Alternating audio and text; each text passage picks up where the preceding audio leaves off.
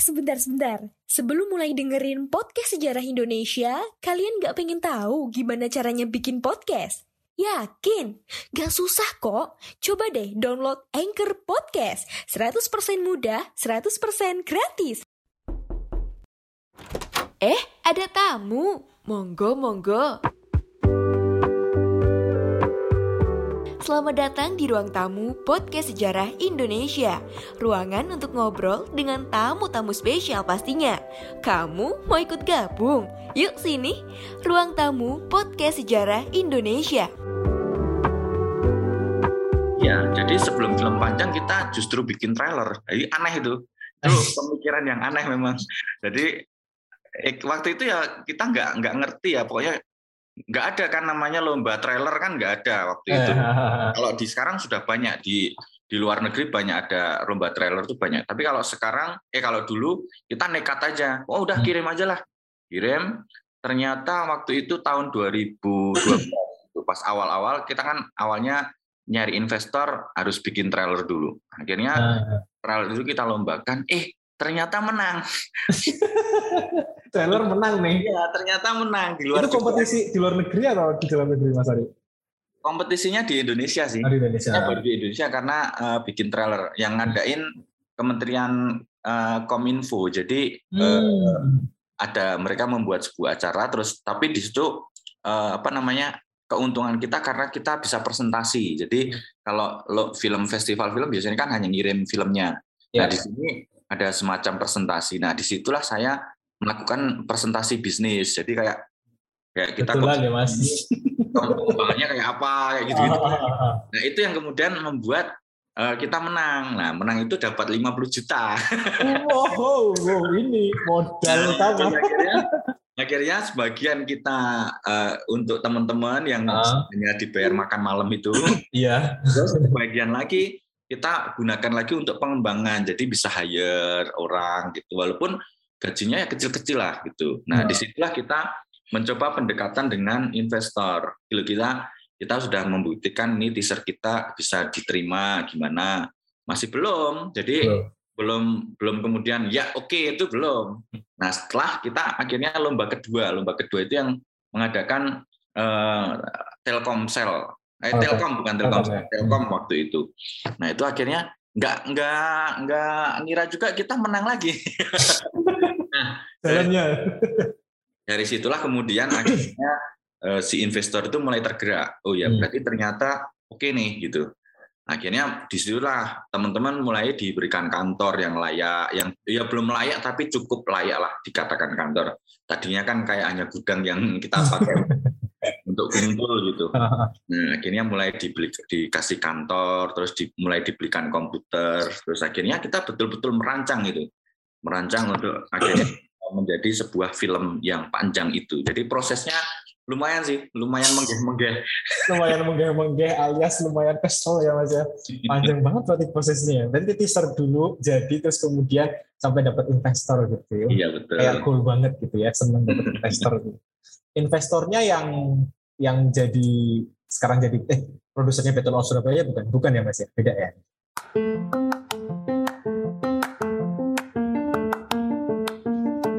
Sobat Poseidon, kalian pasti sudah tidak asing lagi dengan Anchor. Yap, aplikasi penyedia jasa untuk para podcaster pemula dan juga pro.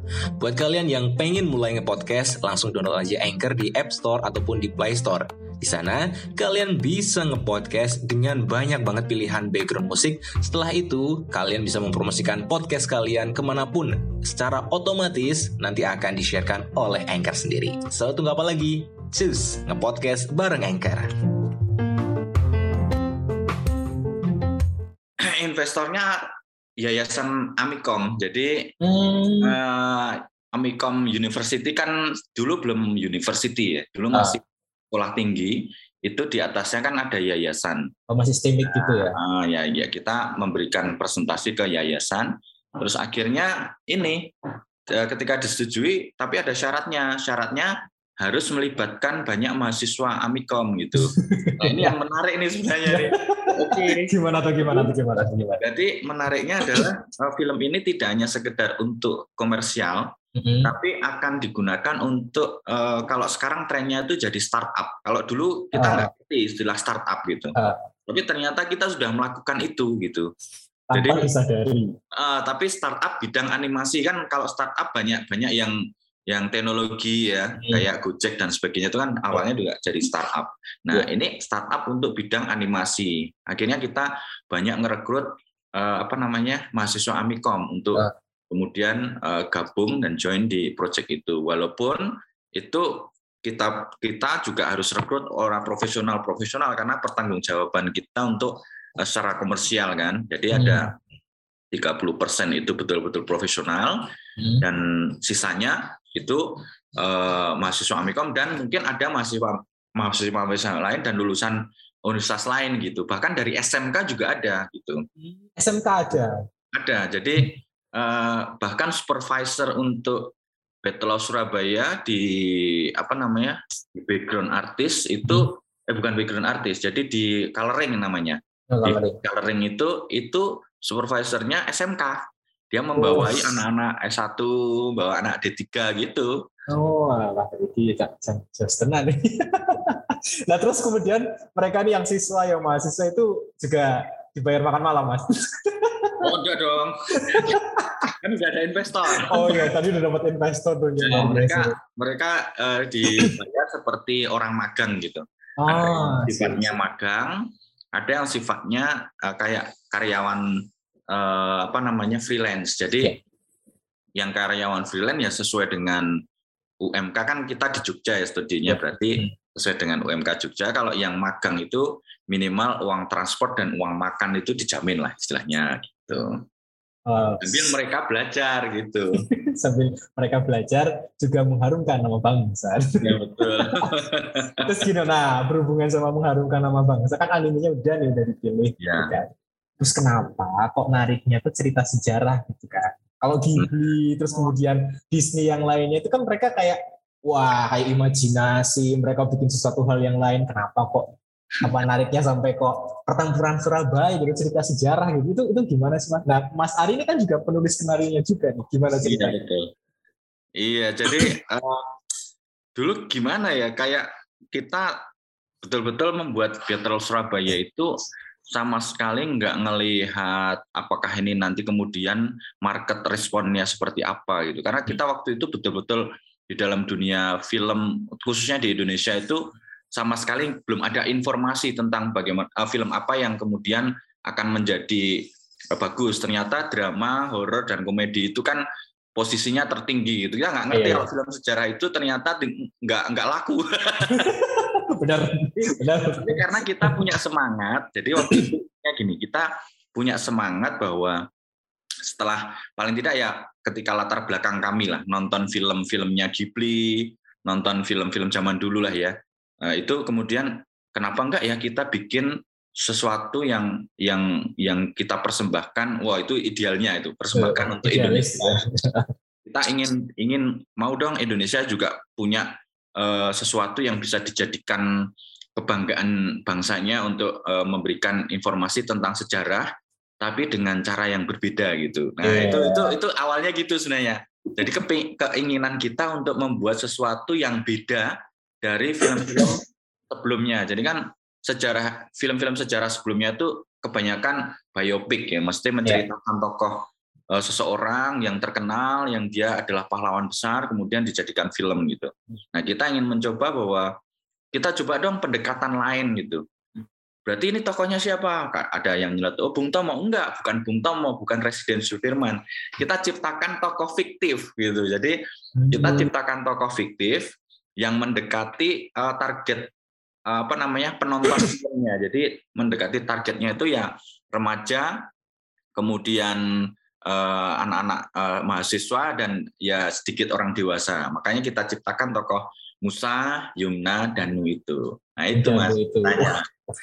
Berarti kalau misalkan ini kan apa dari beberapa sumber sebut di terutama di sora.com bilang bahwa Mas Arif bilang juga ini perpaduan antara cerita fiksi dan juga cerita apa fakta sejarah juga. Jadi kalau fiksinya itu di Yumna, Musa sama Danu itu itu itu memang fiksinya di situ ya berarti ya Mas. Betul betul.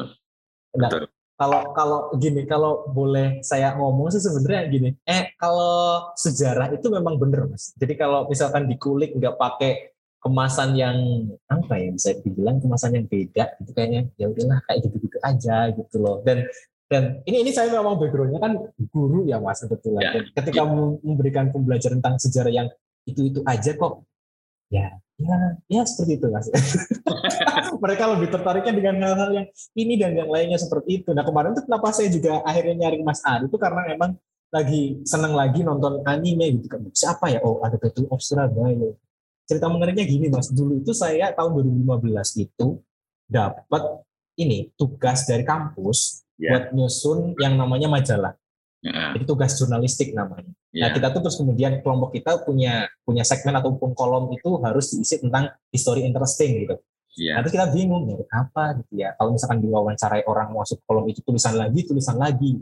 Nah pas kemudian searching, eh kok muncul animasi apa gitu, Battle of Surabaya gitu kan. Nah ketertarikan saya dari tahun itu tapi semenjak saat itu saya belum pernah nonton Battle of Surabaya beneran baru baru tahun tahun lah baru tahun lalu gitu ya baru itu juga sebagian nah baru kemarin sebelum ini ketemu sama empunya saya nonton benar-benar full yang akhirnya lihat bahwa oh gila ini maksudnya ngambil konten sejarah tapi dikemas dengan hal-hal yang seperti ini gitu itu yeah. mind blowing banget kalau Mas Ari sendiri uh, di penulisannya itu ini nggak sih Mas butuh riset nggak sih?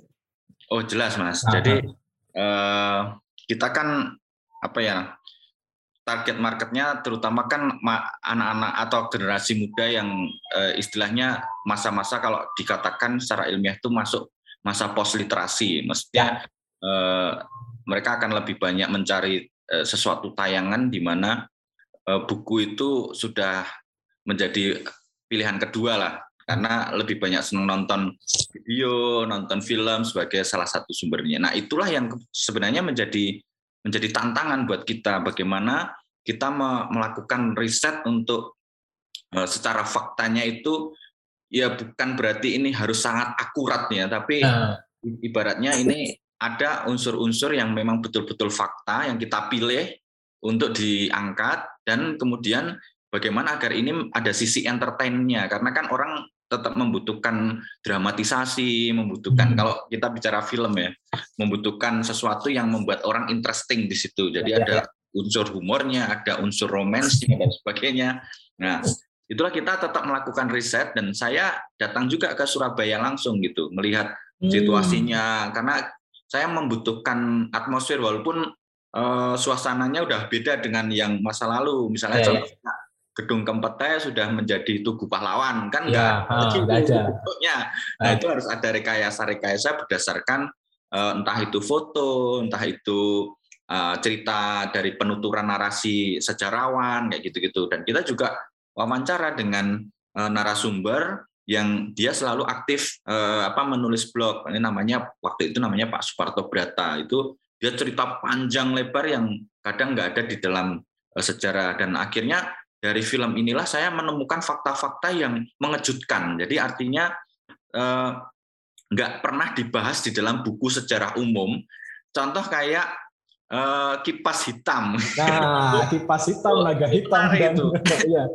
Iya, itu karena ini bicara tentang kipas hitam itu waktu itu saya kiranya wah ini ada ada isu yang mungkin dibuat-buat tapi ternyata itu benar-benar ada gitu karena Joyce Celebra menulis buku tentang tentang saya lupa judulnya pokoknya tentang uh, uh, bekas-bekas apa namanya didikan Jepang. Salah satunya adalah kipas hitam. Ketika dirunut saya akhirnya melakukan penelitian literasi.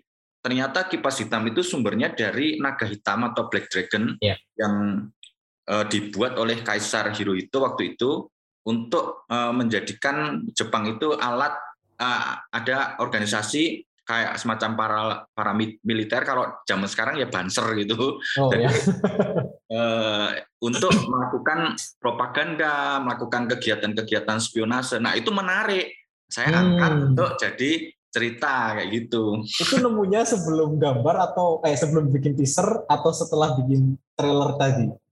Itu setelah trailer. Oh, setelah, setelah kan trailer, trailer itu kita buat sambil saya nulis. Oh, sih. Jadi istilahnya kerjanya uh, di paralel gitu. Hmm. Karena di satu sisi kita membutuhkan dana untuk pembuatan film, tapi di sisi lain kita sudah punya keinginan untuk ini menjadi film panjang gitu. Makanya sambil nulis, sambil memproduseri, ya sambil menyutradarai dan itu tadi apa namanya akhirnya menemukan informasi-informasi baru itu. Ini ini kalau misalkan di sejarah mas itu sebenarnya apa ya? Dulu saya sama dosen saya dibilangin itu namanya sejarah sosial. Bagaimana kemudian sejarah sosial itu adalah tumbuh di balik gedung-gedung tinggi sejarah pemerintahan namanya hmm. governmental history gitu ya. Governmental history itu yang yang kayak kita temui di buku-buku sejarah siswa gitu loh. Jadi kayak ya udah pergerakan ini ini ini. Dan termasuk kayak balutan cerita Battle of Surabaya pertempuran Surabaya kan itu sebenarnya kan balutan dari governmental history. Cuman yang menarik tuh ya itu tadi bisa ngulik sampai oh kok ada kipas hitam setelah saya baca oh iya sudah ada ada hubungannya terus kemudian yang menarik ini mas kok kenapa di posternya terusannya juga ngangkat tentang there is no glory, glory there is no glory at war gitu nggak yeah, ada yang menang no glory gitu. in war ya yeah. nah, itu itu itu premis di dalam film itu kah atau gimana mas Ari